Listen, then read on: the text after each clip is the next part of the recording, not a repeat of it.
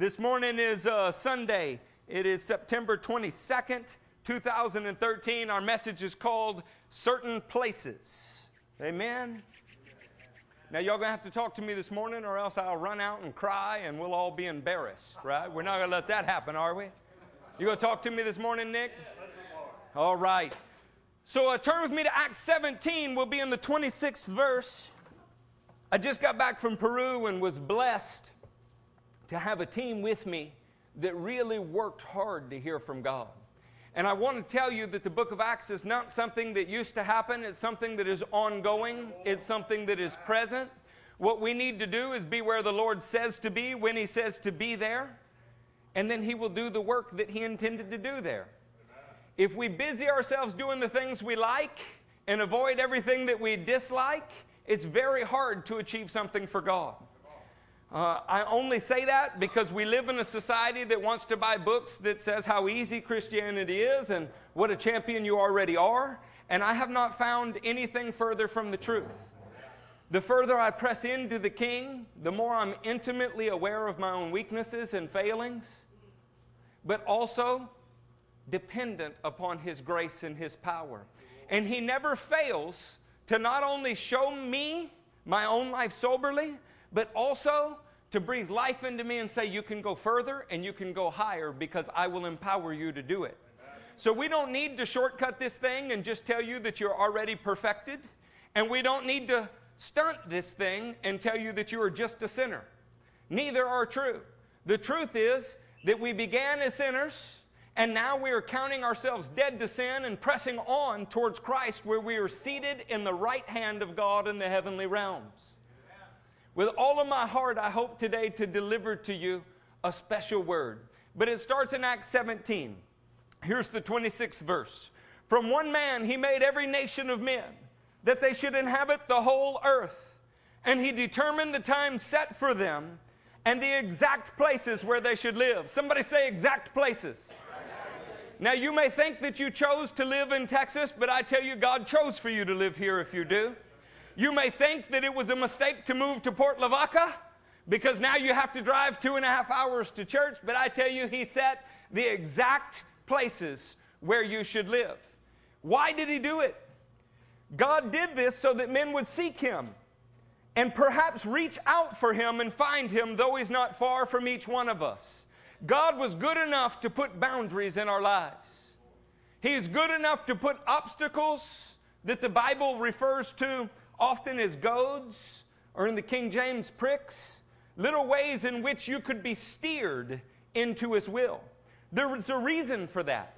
1 Timothy 2, the uh, third verse, teaches us this is good and pleases God our Savior, who wants all men to be saved and to come to a knowledge of the truth. The living God did not set this in motion and then back away from it.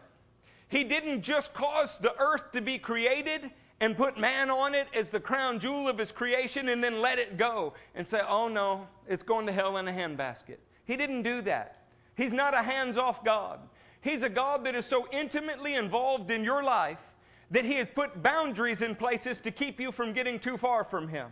He has planted you in places in the hopes that you'll reach out and find Him. He did that because He desires that all men would be saved.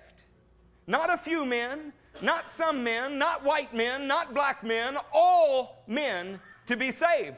It is His will that all human beings experience His goodness. That says something about our God. The gospel stories are full of what it is like to know the Lord. A leper comes to Jesus in the uh, book of Luke and he says, If you're willing, you can make me clean. Jesus looked at him and said, I am willing. This message that the gospel brings us says that God is willing to make a difference in your life if you're willing to do what he says. Anybody in here ever follow a recipe? Jana, you ever bake anything? I thought I saw a few empty tins in your house when I was there. If you trust the chef, you follow the recipe. The degree to which you break away from the recipe shows your disdain for the chef's original recipe. If you trust the living God, then you must live by His word. That's how you get the result that He wants. the result that you want. To the degree that we vary from it, the degree that we sin, we're going to get something else. And the problem is, you will eat the life that you made. Some of us have sown things in our lives that have not been pleasing, but God wants us to be saved. Turn to Deuteronomy 32. Deuteronomy 32 is a verse I've never heard quoted in church, and so I thought I'd bring it this morning. When the Most High gave the nations their inheritance, when he divided up all mankind, he set boundaries for the peoples according to the number of the sons of Israel. The living God apportioned out the nations. When you look at Ham, Shem, and Japheth, the sons of Noah, there were 70 that came from them. Jews say that there are 70 nations in the world. God set up boundaries for each nation, and He did it keeping in mind the number of the sons of God or sons of Israel. Depends on what your footnote would say. I want you to understand, He never wanted there to be so many people that the few that had his revelation could not reach the masses who did not. He always apportioned this in a way where there was a relationship between the priest and the rest of the world. This is because he desires that all men would be saved. And he determined that you would sit here today. He determined that you would live where you live. And some of you that have recently moved, it's an act of God that does that. Do you really think that you just decided to pick up and sell your house and change states and uproot your kids from school and do all the things that you did? The Lord is able to steer a people who are willing to be steered. He wants all men to be saved. And so He's either in the business of saving you or preparing you to go preach salvation to those that are lost. But there is nobody that is not in one of those two categories either the saved or the part of the team that is preaching salvation to the rest of the world. There's a great proclamation that has to go out to the whole world. And you know what? It doesn't matter how high the mountains are, it doesn't matter how yucky it is under the bridge, it doesn't matter what it's like. He desires all men to be saved. What did it take for the Lord to bring you to this place today? What does it take? What has it taken for the Lord to save your life thus far? Said, but Pastor, you know, I'm already saved. I don't know about you, but I was saved, I'm being saved, and I will be saved in the future. The Lord's not done with me yet. And my little USDA Christian sinner's prayer 20 years ago was not all there is to salvation. He is saving me daily, and I am dependent upon Him daily. Verse 9 For the Lord's portion is his people, Jacob his allotted inheritance. In a desert land he found him. In a barren and howling waste he shielded him and cared for him. He guarded him as the apple of his eye. How much does the Lord care for you? He would no sooner let somebody harm you than to jab their finger into the center of his eye. Apple of your eye is the pupil of your eye. He's got his eyes upon us, saints. He desires that they call on his name in India. He desires that they call upon his name in Iran. His spirit is moving in people to liberate the sons of God around the earth because he desires that all men would be saved. And the job is not too big because he apportioned it according to the number of those that are already his. And he set boundaries for the others so that they could reach out and find him and not be too far from him. Have you ever read the book of Acts and seen that the Spirit of Jesus allowed them to go into one place and disallowed them to go into another? God has apportioned a day of salvation for all mankind. The question is will you find your day? He found his people in a barren wasteland. How many of you have heard of jailhouse religion? Come on now. You can speak. You don't just have to raise your hand. Dustin, have you heard of jailhouse religion? What do people say about jailhouse religion, Mike? Oh man, you get saved while you're in prison because it's there that you're all pressed and beat up, but when you get out, you forget all about it. I don't think there's any other kind of religion other than jailhouse religion, to be honest. If you weren't so imprisoned by your own sin, if you didn't see yourself a slave and Him set you free, then you never really got saved. We're not pretty good old boys that just come to Jesus. That's not how this works. We're monstrous sinners in the hands of God. And yet, in that situation, He stands between you and what would kill you. He puts His hand, as Job 9 says, upon you and upon God, and He makes peace. And when that happens, we have an obligation. We have an obligation to help our brothers be reconciled to God and come to the truth. Does anybody feel that obligation for the great proclamation? With all of my heart, it's been a beating passion for 20 years. I can't keep it silent because the living God buried it in my heart on the day that He saved me. Have you ever thought about why you? I mean, He spoke to me, saints. In 1993, He spoke to me audibly and it knocked me down. I was not righteous. I was not pristine. I was not pure. I was a sinful, selfish teenager. I'd had thoughts of suicide. My life was filled with lust and ugliness. I was angry and violent and I had scars on my body to prove it. He didn't wait for me to get right before He came for me. But once He came for me, I decided to follow Him forever. I don't believe in a Christianity that stops and starts with a prayer at an altar and that's it. It should be a relentless pursuit of the Savior. It should be a go forth and sin no more. It should be, I will step where you step. You know, the first five books of the Bible tell a story that we miss in English. In English, we hear Genesis, Exodus, Leviticus, Numbers, and Deuteronomy. But in the original language, this is not what they're called. They're actually named according to the first few words in each book. Genesis is Bereshith, it means in the beginning.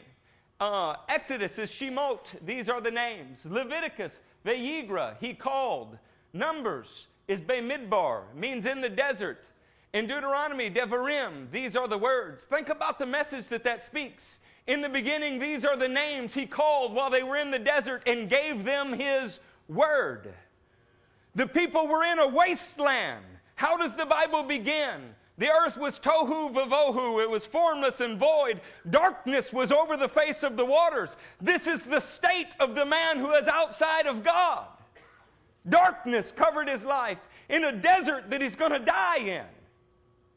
But God sends his light, and that light begins to separate light from darkness. It begins to bring an order to a life so that man can again reign with God. The first few verses of the Bible tell the entire story, and the rest is a kind of commentary on that story.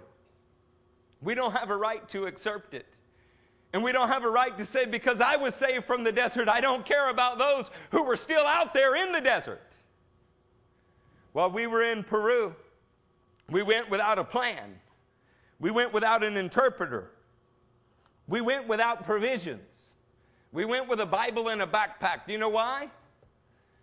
Because in Luke 10, that's how Jesus sent them out, and we just thought we didn't have the right to improve upon Jesus' plan. It was disconcerting. Brent, was it disconcerting? I snuck four pounds of beef jerky in my pack because I'm fat. and I didn't want to go hungry. I came back with four pounds of beef jerky. We never needed it. The Lord forgive me for my unbelief walking down about six hours down an incline that it shouldn't say stairmaster, it should say mastered by stairs. Twisted an ankle. I thought, oh no, I'm the old man on the trip, and the brothers are going to have to carry me out, and they're all half my size except Michael, and he looks tired. but we prayed, and there was healing. A word was given that when we got to Peru, we should look for a woman in a blue shirt and two mules would be involved. How ridiculous. Who goes to another nation on a word like that? A woman in a blue shirt and two mules. The person who gave it said they felt stupid giving it, but just wanted to, to get it out there so that there would be accountability. It's funny how the Lord will make you look like an idiot for a while, huh? He's not at all interested in your pride. Not even a little bit. He's interested in His glory. What do you think we found when we got to the bottom of the valley? We found a woman. blue shirt and two mules. Those two mules carried the bags, even with my sinful beef jerky in it. And that man became an emissary to every village that we went to. And he spoke both languages everywhere we went. And he was a man who was estranged from God, but now had been reunited with his father. He's a man now who is fit to be an elder in a village in training, fit to be a pastor in training. And how did it begin? Because Charlton Heston spoke and said, Thou shalt go? No. Because a bunch of crazy people that believe that God speaks today said, We believe He wants us to go to Peru, and all we know is we're not supposed to bring much, and we'll meet a woman in a blue shirt with two mules. You have to be stupid to do things like that. And yet, God chose the foolish things of this world to confound the wisdom of the wise. I'm going to tell you, usually when you hear testimonies like that, you hear what great men of faith carried it out. I don't know if there are any great men of faith. I'm going to be honest. I think that there is a great God who is moved by faith and really ordinary men who are leaning on him in extraordinary ways. I think the day of the superhero Christian is just gone. I don't believe in spiritual green berets. I've heard it all. I've seen all of the macho bravado. And in the end, there are just men who either trust the Lord or don't. The rest is foolishness. But when you throw in your lot with Him and you trust Him and you're vulnerable and you can tell Him when you're scared and when you're hurt and when you're not sure, but you go anyway, He meets you in the midst of that. There is a spot, friends, a certain place where He wants you to be at a certain time. Turn with me to Luke 19. Say there when you're there.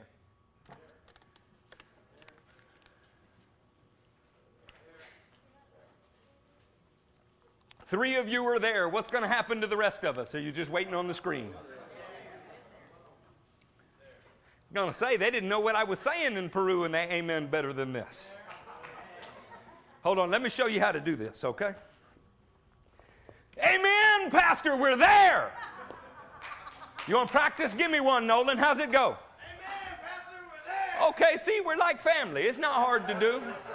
Not hard at all. You in Luke 19? Amen. Jesus entered Jericho and was passing through.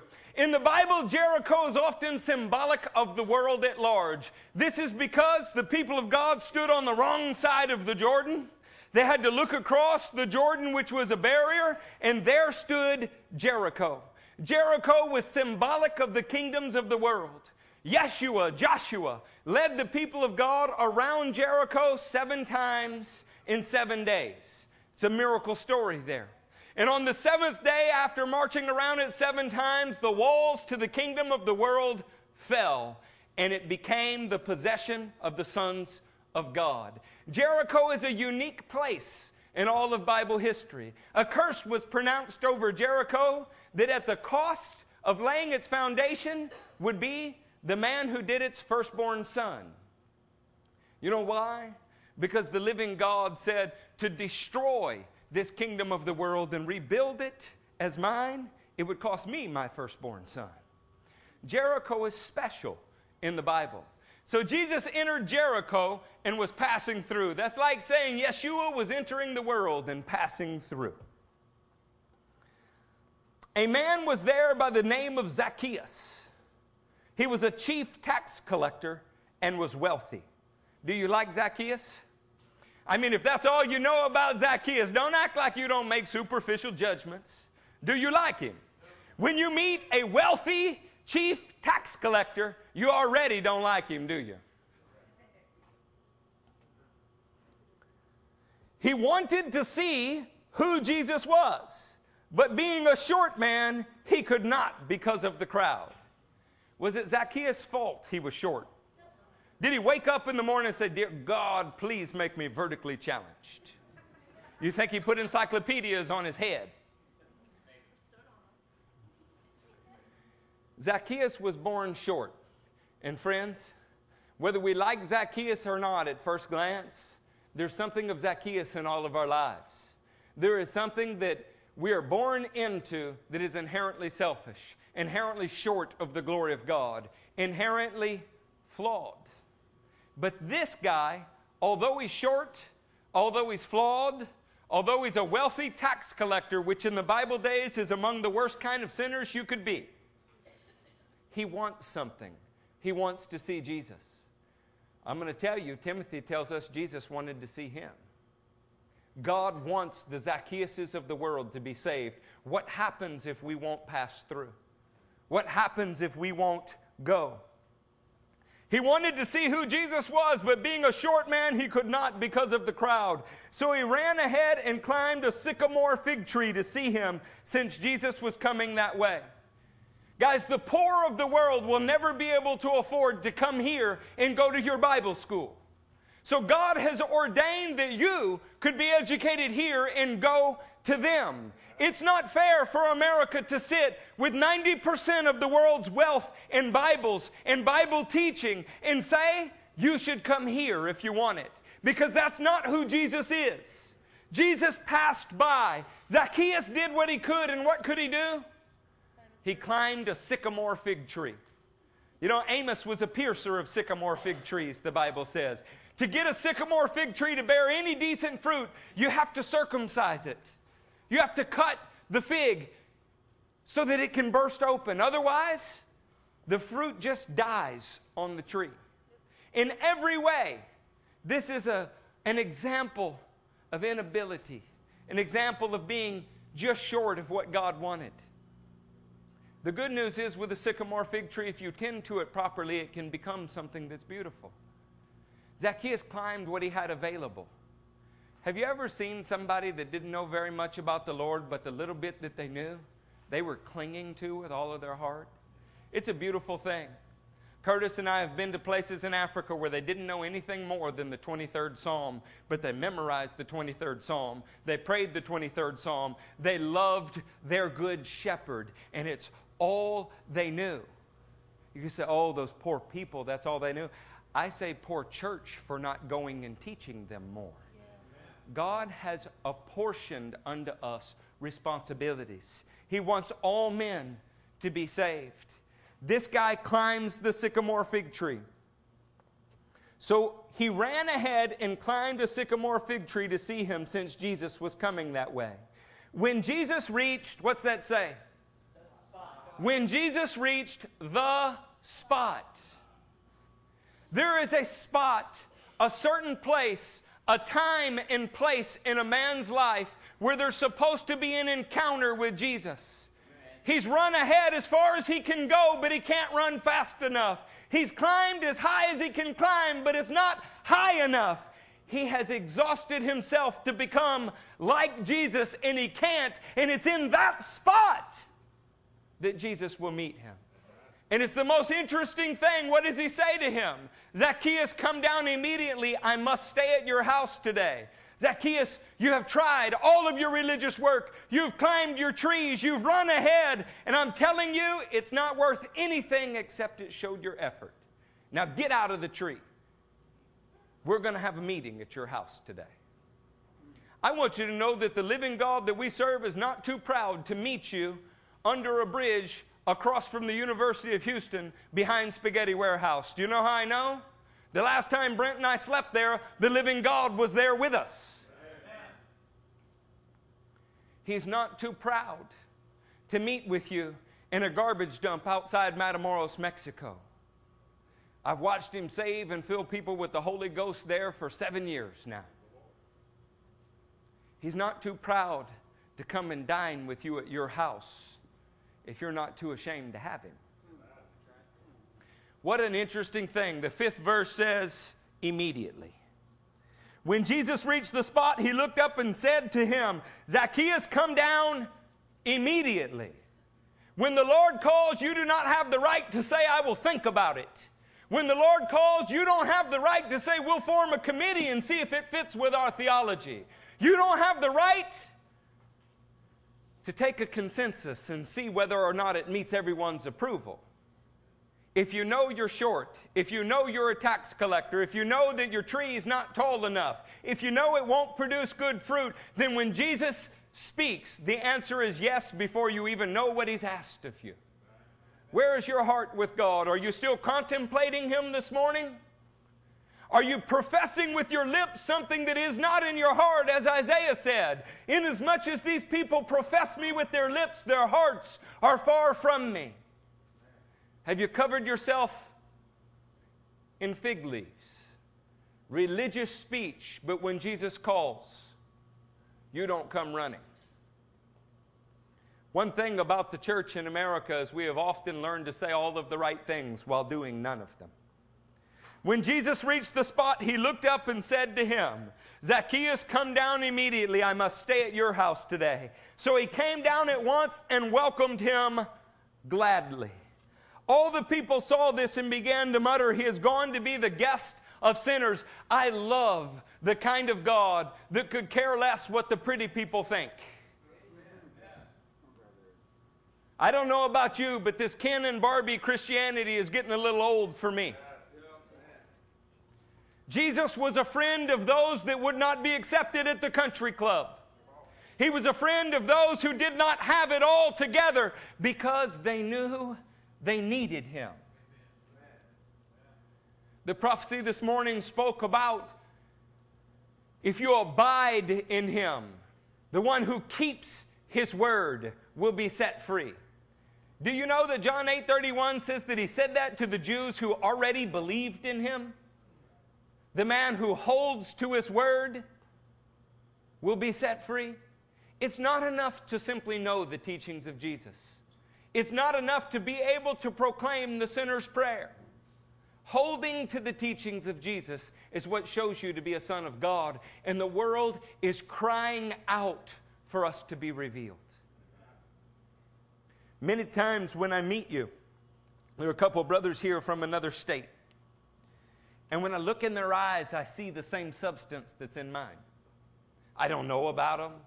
I don't know whether they're pre trib, mid trib, post trib, and I don't care. I don't know whether they sprinkle, they dunk, they're fermented, not fermented. I don't know what all their position, and I don't care. I see something that is the same in our eyes. And you know what? The world needs it. They need it, they're yearning for it. They might even be out there slapping faces, just waiting for somebody to turn a cheek so they'll know who the sons of God are. God set boundaries for the people so that we would not be too far from each other. He wanted you to be a light to your area. He cares about the Zacchaeuses of the world. Verse 8 But Zacchaeus stood up and said to the Lord, Look, Lord, here and now I give half my possessions to the poor. And if I have cheated anybody out of anything, I will pay back four times the amount. Four times. One thing that I know our brothers of the Jewish nation, they can count. They count well. They're masters at exchange rates. Numbers 5 and the seventh verse teaches that if you wrong somebody, if you wrong them in a financial matter, you are to pay it back plus 20%. So if you took a dollar from them, you have to pay back $1.20. But Zacchaeus is offering to pay back four to one. You know why? He who sins much loves much. When you know the depths of your sin that you were forgiven from, how can you walk around in harsh judgment towards everyone else? When you know what Jesus has done for you, you want to do things for Jesus. You can't help it. I have to assume that when people are inactive in their faith, when they've ignored Peter's advice to be sober and alert, prepared for action, that it must be because they don't really understand what Jesus has done for them. They must think that they were born pretty much saved and just sealed it with the magical little USDA Christian prayer. But those of us that realized that we were helpless slaves, incapable of doing anything right, and He saved us out of that situation. Like Romans 5 says, He demonstrated His own love for us in that while we were still sinners, He died for us. He didn't wait on me to get right. He interjected Himself into my life and He helped me to get right. How can I hold back from a world that needs him so. Jesus said to him, Today salvation has come to this house because this man too is a son of Abraham. For the Son of Man came to seek and to save that which was lost. How could Jesus proclaim him saved? He hasn't even prayed. How could Jesus proclaim him saved? He didn't pass a doctrinal test. How could Jesus proclaim him saved? Because the man's faith was shown in his actions. Would you put Acts 26 20 on the screen? I want y'all to see this. If you can turn to it, great. If not, it's right here. First to those in Damascus, then to those in Jerusalem and in all Judea, and to the Gentiles also. I preached that they should repent and turn to God. And what's that phrase say? Prove it by their repentance, by their deeds. Zacchaeus was proving that he was repenting by what he was doing. This is often lost in the gospel. It is not a saving faith to simply say, I know that Jesus is Lord. Five out of five demons know that Jesus is Lord. It is not a saving faith to simply be able to quote Romans 10 9 and 10. It is a saving faith when you have hit a brick wall and you turn from that and relentlessly follow Jesus for the rest of your life because you trust Him. Is the King of Kings worthy of that? Is he worthy of it, saints? Are you giving him what he's worth? See, that's the question. Is my life measuring up to the high calling of Christ Jesus? I want it to with all my heart, and I pray that yours does. Listen to this last verse. For the Son of Man came to seek and to save that which was lost. He didn't come for a spiritual safety deposit box called the church. He didn't come for a neat little aquarium that the fishers of men had given up on and said, We have one of each nation in here, that ought to be good enough. He came to seek and to save what was lost. You know the easiest lost to see, to see saved? Those who know they're lost. One of the things that was just amazing in Peru when we began to speak about repentance in a humble little cinder block church. I don't know what this is. This is also a humble little cinder block church, it's a warehouse. JJ, am I lying? When we talked about repentance, demons began to shriek. Men began to fall on the ground, were delivered on the spot, and filled with the Holy Ghost without ever hearing the words, baptism in the Holy Ghost. Is it true? You know why? They knew they were lost and they wanted help. In America, you spend all of your time preaching to people who already believe they're saved. It's time to steal your Harriet Tubman quote, Michael, wherever you went. Is it true you freed hundreds of slaves? Yes, and I would have freed thousands if only they had known they were slaves. If we could know our condition, saints, and own up to it and be honest about it, then there's no limit to what the Lord could do for us, could do in us, could do through us. Maybe we would quit all of our Christian tribal warfare and get busy seeing the lost saved. Turn with me to Luke 10. Is that okay? Zacchaeus had a spot where he met Jesus. I'm going to turn Luke 10 upside down for just a minute if you can bear with me. Is that all right? Oh, is that all right? Y'all can sleep at home. You don't got to sleep here. The chairs are not that comfortable, and I wouldn't have bought the chairs. Somebody donated the money for it. You going to be all right this morning? Brandon, you going to be all right this morning? All right, here comes Luke 10. In Luke 10, we have what is called the parable of the Good Samaritan. Now, everybody knows this if you've been in church any, any little bit of time, right? This morning, how about we don't focus on the Good Samaritan for a minute, even though it was Jesus' point? Verse 30 In reply, Jesus said, A man was going down from Jerusalem to Jericho. What did Jericho represent, Kevin? The world at large. What is he doing going from Jerusalem back to the world? He's on the right road, but he's headed the wrong direction. Do you know any Christians like that? They know all the right answers, but their lives are still sliding the wrong way. And when you ask them, hey, are you a Christian? Of course, I was saved and baptized. Yeah, the problem is, brother, you look like a thorn bush. Yeah, but I, I mean, I know Jesus is Lord. Well, you may have got on the right road at some point, but you headed the wrong way. Do we know any Christians like that? Are you a Christian like that? A man was going down. Hear that direction? Down. To a Jew, if you go to Jerusalem, you're going up. Not just because of elevation, it's a spiritual principle. It's the place where God's name dwells. Or is your life ascending towards the name, authority, function, and character of God? Or are you moving down and away from it? A man was going down from Jerusalem to Jericho when he fell into the hands of robbers. How many of you think, oh, how sad? Okay, you're indifferent on it. Let's see. Patricia, do you think that's sad? She thinks it's terrible. Steve, do you think it's sad? Yes. Mike, do you think it's sad?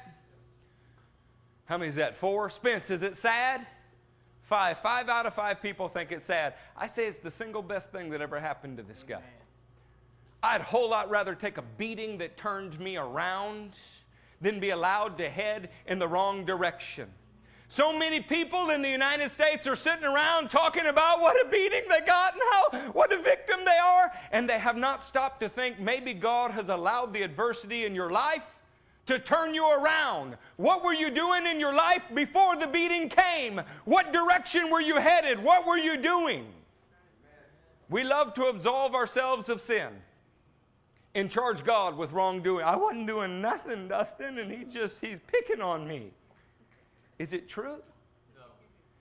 This guy's headed the wrong way, and God allowed him to fall into the hands of robbers. They stripped him of his clothes and beat him and went away, leaving him, what's that phrase? You want to know what half dead is? Get parasites in a foreign country. The only part of you that's alive is what is crawling in your stomach and you wish was dead. Half dead. How can anybody be half dead? One of the brothers said, Well, at least you're not lonely with those parasites. You know, got plenty of company. How are you half dead? You're half dead when you have a foot in the world and a foot that used to be in the kingdom. When you're trying to straddle a fence, when you're on the right road, knowing all of the right things, but you're headed the wrong way.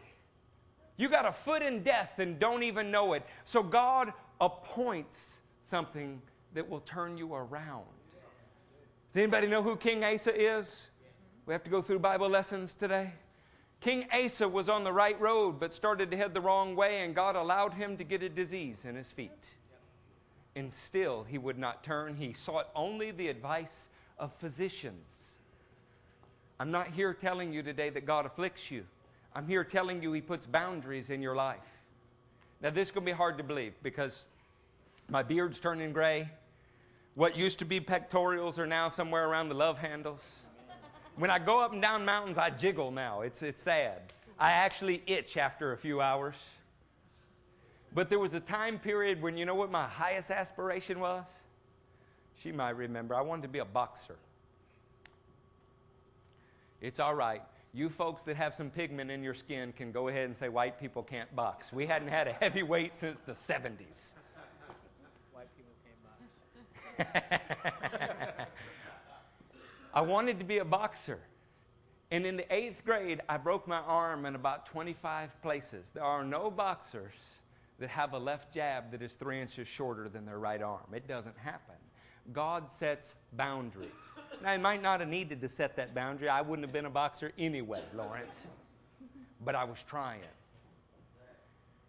I remember when Matthew and I would be scouted in football. It was happening, right? You get excited, and they do things that build your confidence, right? They send you letters from schools, all kinds.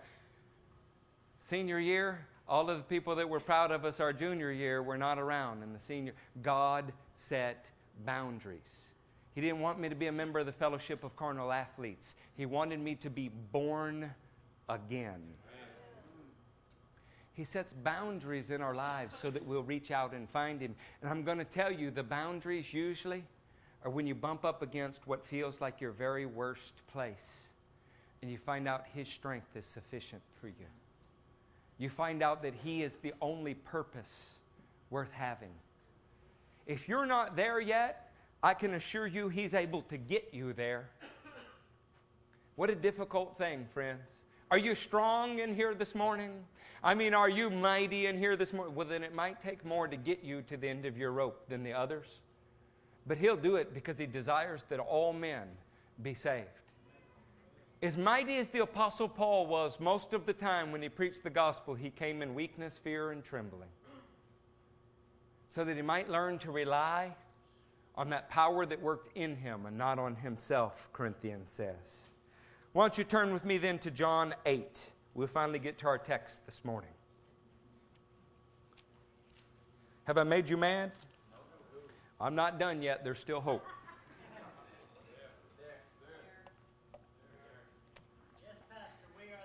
Amen. There you go, Kevin. Kevin, you've been forgiven much? Yes. You love much? Yes. We got more young men in this church that used to sleep under bridges and in cars and not have family. And you know what? They make the finest Christians. They're not the kind of men that take for granted that they have Bibles. They're not the kind of men that want the finest clothes. They'll take whatever they can get. And you know why? They're just grateful to be sons of God. Somebody saw hope in them and reached out and rescued them because it's what Jesus would do. And how can we be a part of Christ and not do the works of Christ? Does anybody know what 1 John 3 8 says? Anybody can quote it? The reason the Son of God appeared was to destroy the devil's work. We can't be participating in the devil's work and destroying the devil's work. We are here to kick down the gates of hell. That's our job. You know why? Mighty King Jesus did it and rescued you from the dominion of darkness. If you're satisfied sitting on your salvation, you're not going to be happy here long. I never wanted a big church. I simply wanted those who were distressed and discontented and were willing to receive Jesus at any cost because he takes those and makes them mighty fighting men. And oh man, are some of you beginning to soar. You are, I have a feeling that some of you are going to work on the continents of the world. There's no limit to what the Lord will do with somebody who is crazy enough to not give up and trust Him. There's really not. It doesn't matter where you come from. Your education level will not hold you down in the way that people will tell you that it will. If a man is full of the Holy Ghost, all the potential of God is in him. It's just used at the disposal of God. I told you to go to John 8. In John 8, you might have this little note that says the earliest manuscripts and many other ancient witnesses do not have John 7:53. Do you have that note? You know what the ancient manuscripts don't have? They don't have a note that says that. You can cross that out. We'll read it. If it doesn't bear witness with your spirit, I'll be surprised. Tell me this is not consistent with the character of God. But Jesus went to the Mount of Olives. At dawn, he appeared again in the temple courts where all the people gathered around him, and he sat down to teach them. The teachers of the law and the Pharisees brought in a woman caught in the act. No, doesn't say that. A woman brought in a woman caught in adultery. They made her stand before the group and said to Jesus, Teacher, this woman was caught in the act of adultery. There we got the act in. That's a yucky scene, isn't it? You have to imagine maybe anybody in here remember the show Leave It to Beaver? June and Ward Cleaver. I thought Jennifer grew up in that house for a long time. Her parents uh, never seemed to argue. I mean, mine could throw stuff at each other and they could string together expletives and punch holes in walls. And I mean, my house was crazy, but hers was like, you know, I, it actually turned to black and white when I walked through the door. her father had a little sitting chair and a light, and he read. And, you know, I mean, they're just cool people. It was, the, it was stability. You have to imagine that kind of setting, though. Socially conservative what would it be like to be caught in the act of adultery and drugged before the religious people of your day and made to stand there? How shameful, huh? I've noticed that the world can be pretty brazen. They show off their bodies, they're like puppets for spiritual powers. What kind of perverse heart drags a person before a mob and says, Look what they did? But that's the heart of these religious leaders. The 20th chapter of Leviticus says if you catch somebody in the act of adultery, bring the adulterer and the adulteress. Doesn't say bring one. They weren't interested in keeping the law or God's righteous requirements. They were interested in trapping Jesus, even at her expense. This reminds me of religious people arguing over meaningless doctrines, distinctions without a difference, while the world is going to hell in a handbasket. I, I'm an opinionated man, am I not, Jennifer? You can say it, it's yes. okay. Yes. I might be the most opinionated man you know, but you know where I lay those things aside? When somebody's dying. When somebody is on fire, it is not worth discussing how we're going to baptize them. Let's save them first. When somebody is on fire, it is not worth discussing whether or not their communion will entail fermented or unfermented grape juice. These are not the most pressing issues of our time. We're forgetting that they are on fire. This woman is a broken soul. She's a broken soul, and they didn't care.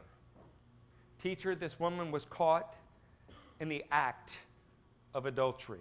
How shameful it must have been for her to stand there. In the law, Moses commanded us to stone such women. Now, what do you say? They were using this question as a trap in order to have a basis for accusing him. You would think that they wanted to accuse the woman since they drug her up there, presumably half naked, huh? But it's really Jesus they're trying to accuse. What does that tell you they already knew about Jesus? He was interested in saving people, not killing them. Are you interested in saving people? How many do we pass by daily? You know, I didn't preach about the parable of the Good Samaritan because you've heard it. You've heard it and heard it and heard it. But in a city like Houston, how many people do we pass by every day that you might have a life saving word for? You want to know what was the difference between that Samaritan and the priest who passed by? The priest thought to himself, if I stop, it's going to take my time, it's going to take this, I might miss my other very important opportunities. Another of his kind passed by, and he probably thought the same thing I could be late for dinner. I have a very important church service to perform. But the Samaritan didn't think about what was going to happen to him if he stopped. He thought about what was going to happen to that man if he didn't stop. See, Christianity refocuses our thoughts from an inward thing that says you're a champion in today's Friday and whatever the movie star Christians are saying to something that says more like, What happens to Larry if I don't befriend him? What happens to Lawrence if I don't reach out as Jesus? What would have happened to me if Charlie didn't reach out to me? What would have happened to me if Matthew didn't pray for me? You remember what you were and what God is calling you towards so that you can see potential in the human beings that are around you. I'm going to tell you in India, I've met some of the most powerful Christians I think are in the kingdom. But you'd pass by them in the mall in Sugarland every day and never notice them. They're humble men. They don't preach like lions. They don't have deep, thundering voices. They don't have giant biceps. They don't have anything that Americans would love. But when they pray, people get healed. And when they shed tears, it's because God is shedding tears. Many of them have never worn shoes in their life, but they're clothed with Christ. Church, we need to open our eyes. In the law, Moses commanded us to stone such women. Now, what do you say? They were using this question as a trap in order to have a basis for accusing him. But Jesus bent down and started to write on the ground with his finger. Turn with me to Jeremiah 17. Say there when you're there.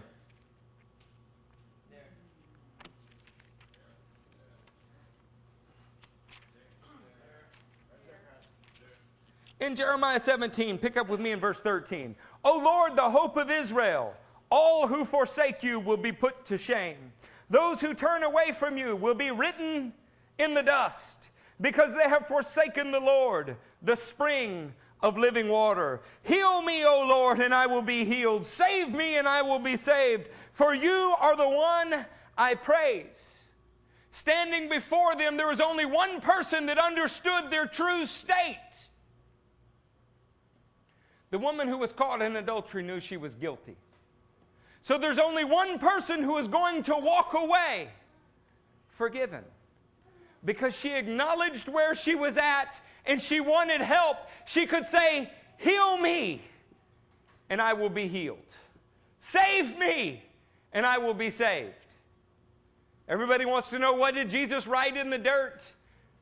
I think he's writing Jeremiah 17 13.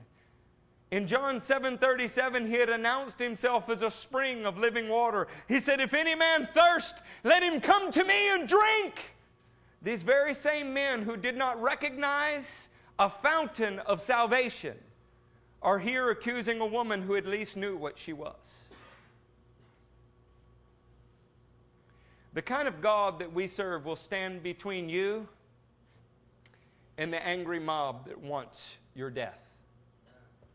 He will stand between you and Pharaoh's armies. He's not scared to be associated with sinners, but he does not leave you a sinner.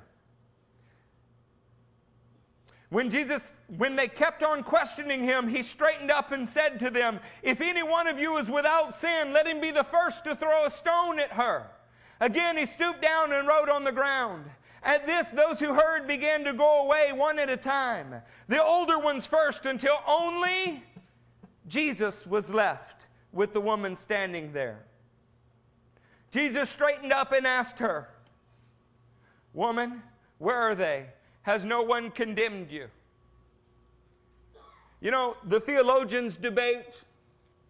When looking at the book of Revelation, they take that 12th chapter and 10th verse, and the question becomes Did this happen in the past, or has this happened in the future?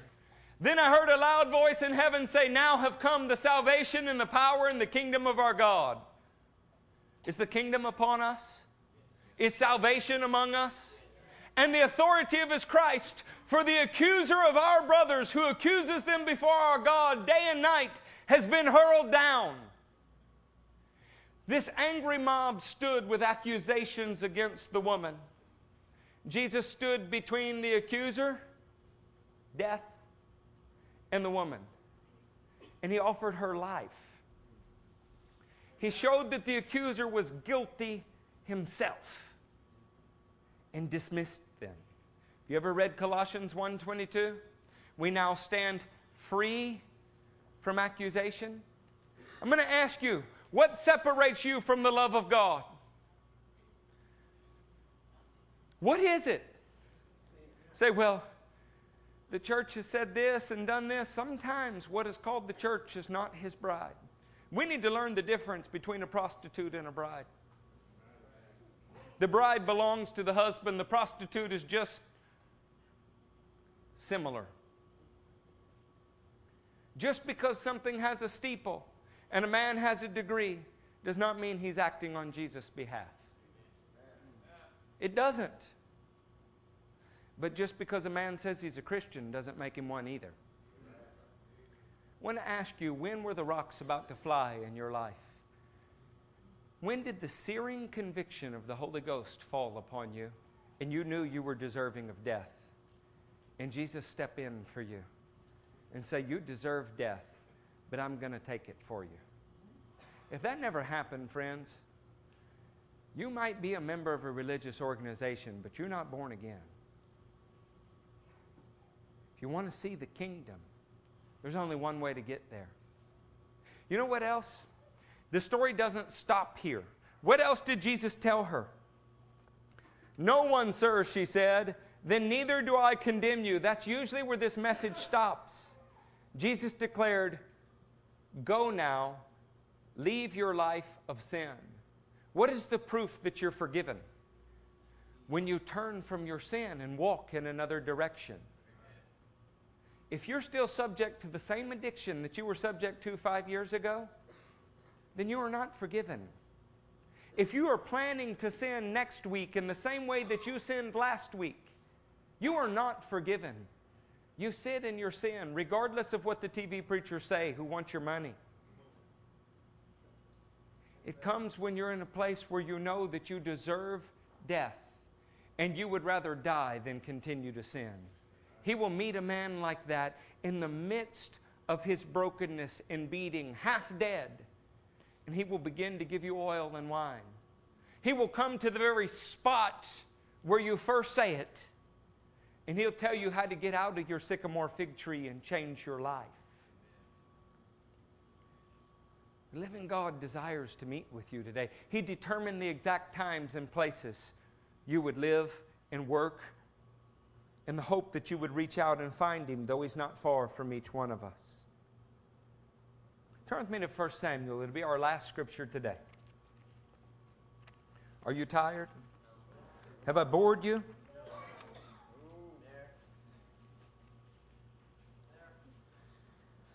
Weak dead Christianity inoculates us from the real thing. And every once in a while, you meet somebody who is so burning with the fire of the Holy Ghost that it challenges something deep in your core. John Wesley met Moravians, and afterwards he said his heart was strangely warmed. Smith Wigglesworth got the baptism in the Holy Ghost, and although he had done many miracles before it, suddenly something was different, and he said that it was almost as if he wasn't saved before. What will take you to that next level? Some of you need to start the race. Some of you haven't even entered in the right way. You never came through the bloody cross. You simply accepted a gospel that said you're a pretty good old boy, and if you add Jesus to your life, it'll all be okay. It's a lie. You cannot add Jesus to your life. You give up your life and you take up His. You pick up your cross, deny yourself, and follow Him. If it hasn't happened, you are not in Him, you are still in your sin. And once He's made you righteous, He will pour the power of God into your life. And what used to easily ensnare you and easily enslave you suddenly has no power over you. The week that I left, Charlie and some of the brothers were praying for a man with an addiction at the altar. He went blind in the middle of the prayer, lost all sight, fell on the ground, and began to flop around. Then they prayed for him, and his sight returned, and he was in his right mind. You, these are not parlor tricks, friends. I'm not throwing glitter in the air and breaking open pillows and telling you there's feathers and angel dust in here.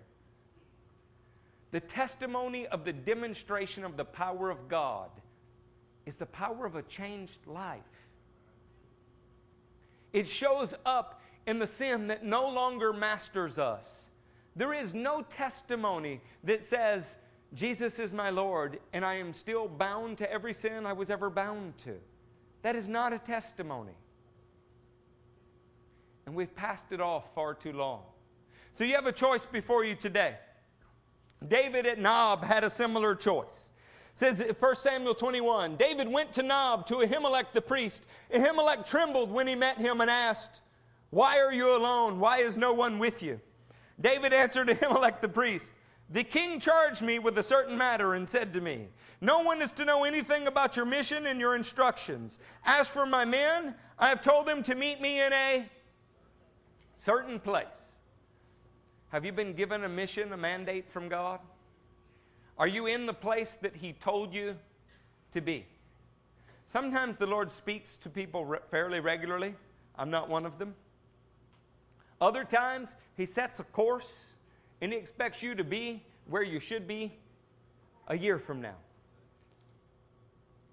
You know, I got a bunch of kids, five of them. And my littlest one needs more course correction than my oldest one. But when I tell the oldest one, I'm going to be back in two days and here are the things that I want done, I don't call during those two days.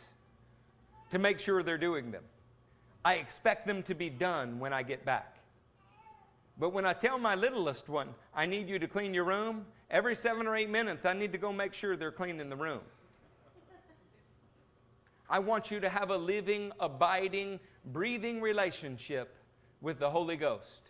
And I hope He speaks to you every seven or eight minutes, but I'm going to tell you as you mature, He might simply tell you what He wants done and expect you to do it. When the Son of Man returns, will He find faith on the earth? On a mission and in a certain place. Now then, what do you have on hand? Give me five loaves of bread or whatever, or whatever you can find. But the priest answered David, I don't have any ordinary bread on hand. However, there is some consecrated bread here. What do you want from God? Do you want ordinary bread? Do you want just whatever you can buy at the Christian bookstore? By the way, have you seen the things that they sell at the Christian bookstore? Yoga for Christians? Really? Grace explosion? I mean, they sell the most ridiculous things I've ever seen at Christian bookstores. You know why? There's a market for it. I want something more than ordinary bread. The Hebrews have a word for when they get in the presence of God. It's called panim. There's no way to translate it. King James sometimes translated it meat, sometimes showbread. NIV says uh, bread of your presence. It literally means bread of your face. That's strange, isn't it? But it's a Hebrew idiom. It means the nourishment that is better than food that comes from having God turn his countenance towards you. You have a choice. You can settle for ordinary, or you can press into the extraordinary. I don't believe we're supposed to live on ordinary bread. I think you're supposed to be living on the words that proceed from God's mouth. I love the Bible, but I'm going to tell you there's even a difference there. Have you ever read a scripture and you're like, but, but is that for me now? Verses one that he brings to you in the moment and shows you in the Word? A kind of logos versus rhema thing? We're supposed to get daily bread. Maybe the reason that the church acts so silly sometimes is it's weak and emaciated. It has commentary upon commentary, but no daily bread. Are you doing your part to get your daily bread? Are you sitting around proclaiming yourself a champion, never having eating, eaten from the presence of God? 30, 60, and what's the next one? Hundredfold. Hundredfold. Was a seed planted in you? Who in here had something of heaven planted in them? Has he gotten back at least 30? Has he gotten back 60? Has he gotten back 100 times what he put in you? Are you feasting from the abundance of his table? Are you settling for an ordinary life saying, Well, I got mine? Christianity is centrifugal. It has to spread outward. It has to start in Jerusalem, move to Judea, then to Samaria, then to the end of the world, or it's not authentic. It's leaven that once you put it in a loaf, it spreads to take over the whole loaf. It's a rock cut out of a mountain that fills the whole earth, or else it was not the genuine rock. Have you eaten of the presence of God so that you can take it everywhere you go? Get baptized in the Holy Ghost. Amen. They got baptized in the Holy Ghost, then lived together in miraculous power for 10 years so that they knew what it looked like as a community. You engaging in the community of God, or are you some kind of strange weekend warrior that shows up here and does your message and then leaves? All my heart, I want you to succeed. Are you getting out of life the things that you believe God has for you? Are you just coasting by on ordinary bread? David replied, Indeed, the women have been kept from us as usual whenever I set out. The men's things are holy even on missions that are not holy. How much more so today? So the priest gave him the consecrated bread, since there was no bread there except the bread of the presence that had been removed from before the Lord and replaced by hot bread on the day it was taken away. Now, one of Saul's servants was there that day, detained before the Lord. He was Doeg the Edomite. Anybody in here name their kid Doeg? I just want to make sure before I make fun of this name. Doeg. It's funny, isn't it, Libby? Just to say Doeg. His name could be Doofus. Doeg. Does Doeg strike you as bright, happy, exciting, spirit filled, and powerful? Doeg. He was Doeg the Edomite, Saul's head shepherd. You have a choice between kinds of shepherds in this world. You can pick Doeg who is an Edomite, a descendant of sellouts, who never valued the real spiritual blessing of God. They simply wanted their bowl of beans. Give me my today's portion. Or you could have a shepherd like David, a man that God would raise up that would do whatever God told him to do. And you need to know something, it's an important choice. When you choose to be ruled by Saul's shepherd, Doeg, everything gives birth according to its kind. If what you want is health, wealth, and prosperity, then you'll probably get it. Health, wealth, and prosperity, and that's all you'll get. If what you want is the extraordinary substance of heaven, and you're willing to give away health, wealth, and prosperity. See, I'm not looking to receive health, wealth, and prosperity. I'm looking to give it all away, to pour my life out to the very last ounce because He's worth it. Ordinary bread or extraordinary bread? Doeg or David? See, there's always a counterfeit, friends. There is a counterfeit Christianity. The Bible calls it the whore of Babylon. There's one more thing that David asked for before he left, and it's something that none of us should leave here today without. David asked Ahimelech, Do you have a spear or a sword here? I haven't brought my sword or any other weapon because the king's business was urgent. When the king calls, we come running. We trust him for our provision. We don't bring our beef jerky. because what he provides is better than what you could have brought. If you lean on Peter's sword, then all you'll have is Peter's sword. If you lean on the armies of heaven, then you'll have the armies of heaven. The priest replied, The sword of Goliath the Philistine, whom you killed in the valley of Elah, is here. It is wrapped in a cloth because behind the ephod. If you want it, take it. There is no sword here but that one. David said, there is none like it. Give it to me. You have a choice today between leaving with extraordinary bread or ordinary bread. Leaving committed to follow the spiritual King David or the Edomite shepherd Doeg. You have a choice to have a sword in your hand or to go away empty handed, simply called the champion. By the way, if he's on a mission from the king and he came to a certain place, do you think it's any mistake that the sword he took from Goliath happened to be there? Saints, if you're a little beat up, if maybe you're not right where you thought you would be in life right now, it might be worth looking backwards a little bit at the giants he's already slain before you.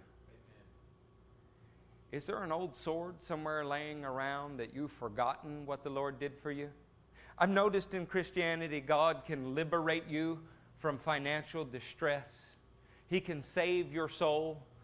He can heal you of a cardiac arrest. You get a splinter, and all you can talk about is the splinter you got. Sometimes it's worth looking backwards at what He has already done for you. Before David went on this next journey, he left with consecrated bread. He left an enemy of Doeg and not a friend.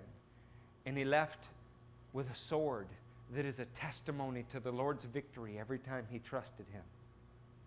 What are you going to leave this building with today? It's up to you. Matthew, would you come up here and lead worship? It's up to you. You'll get out of these meetings whatever you want. You can walk away and eat your pastor just like the fried chicken after, after church. You can talk about every scripture I misquoted. You can talk about how lame it was, how difficult it was, and that's what you'll get. You'll get a lame, difficult service. Or you can press in to the power of God. And that's what you will get because He delights in giving you the kingdom. He desires that all men would be saved. Don't leave here not right with Him. Y'all stand to your feet.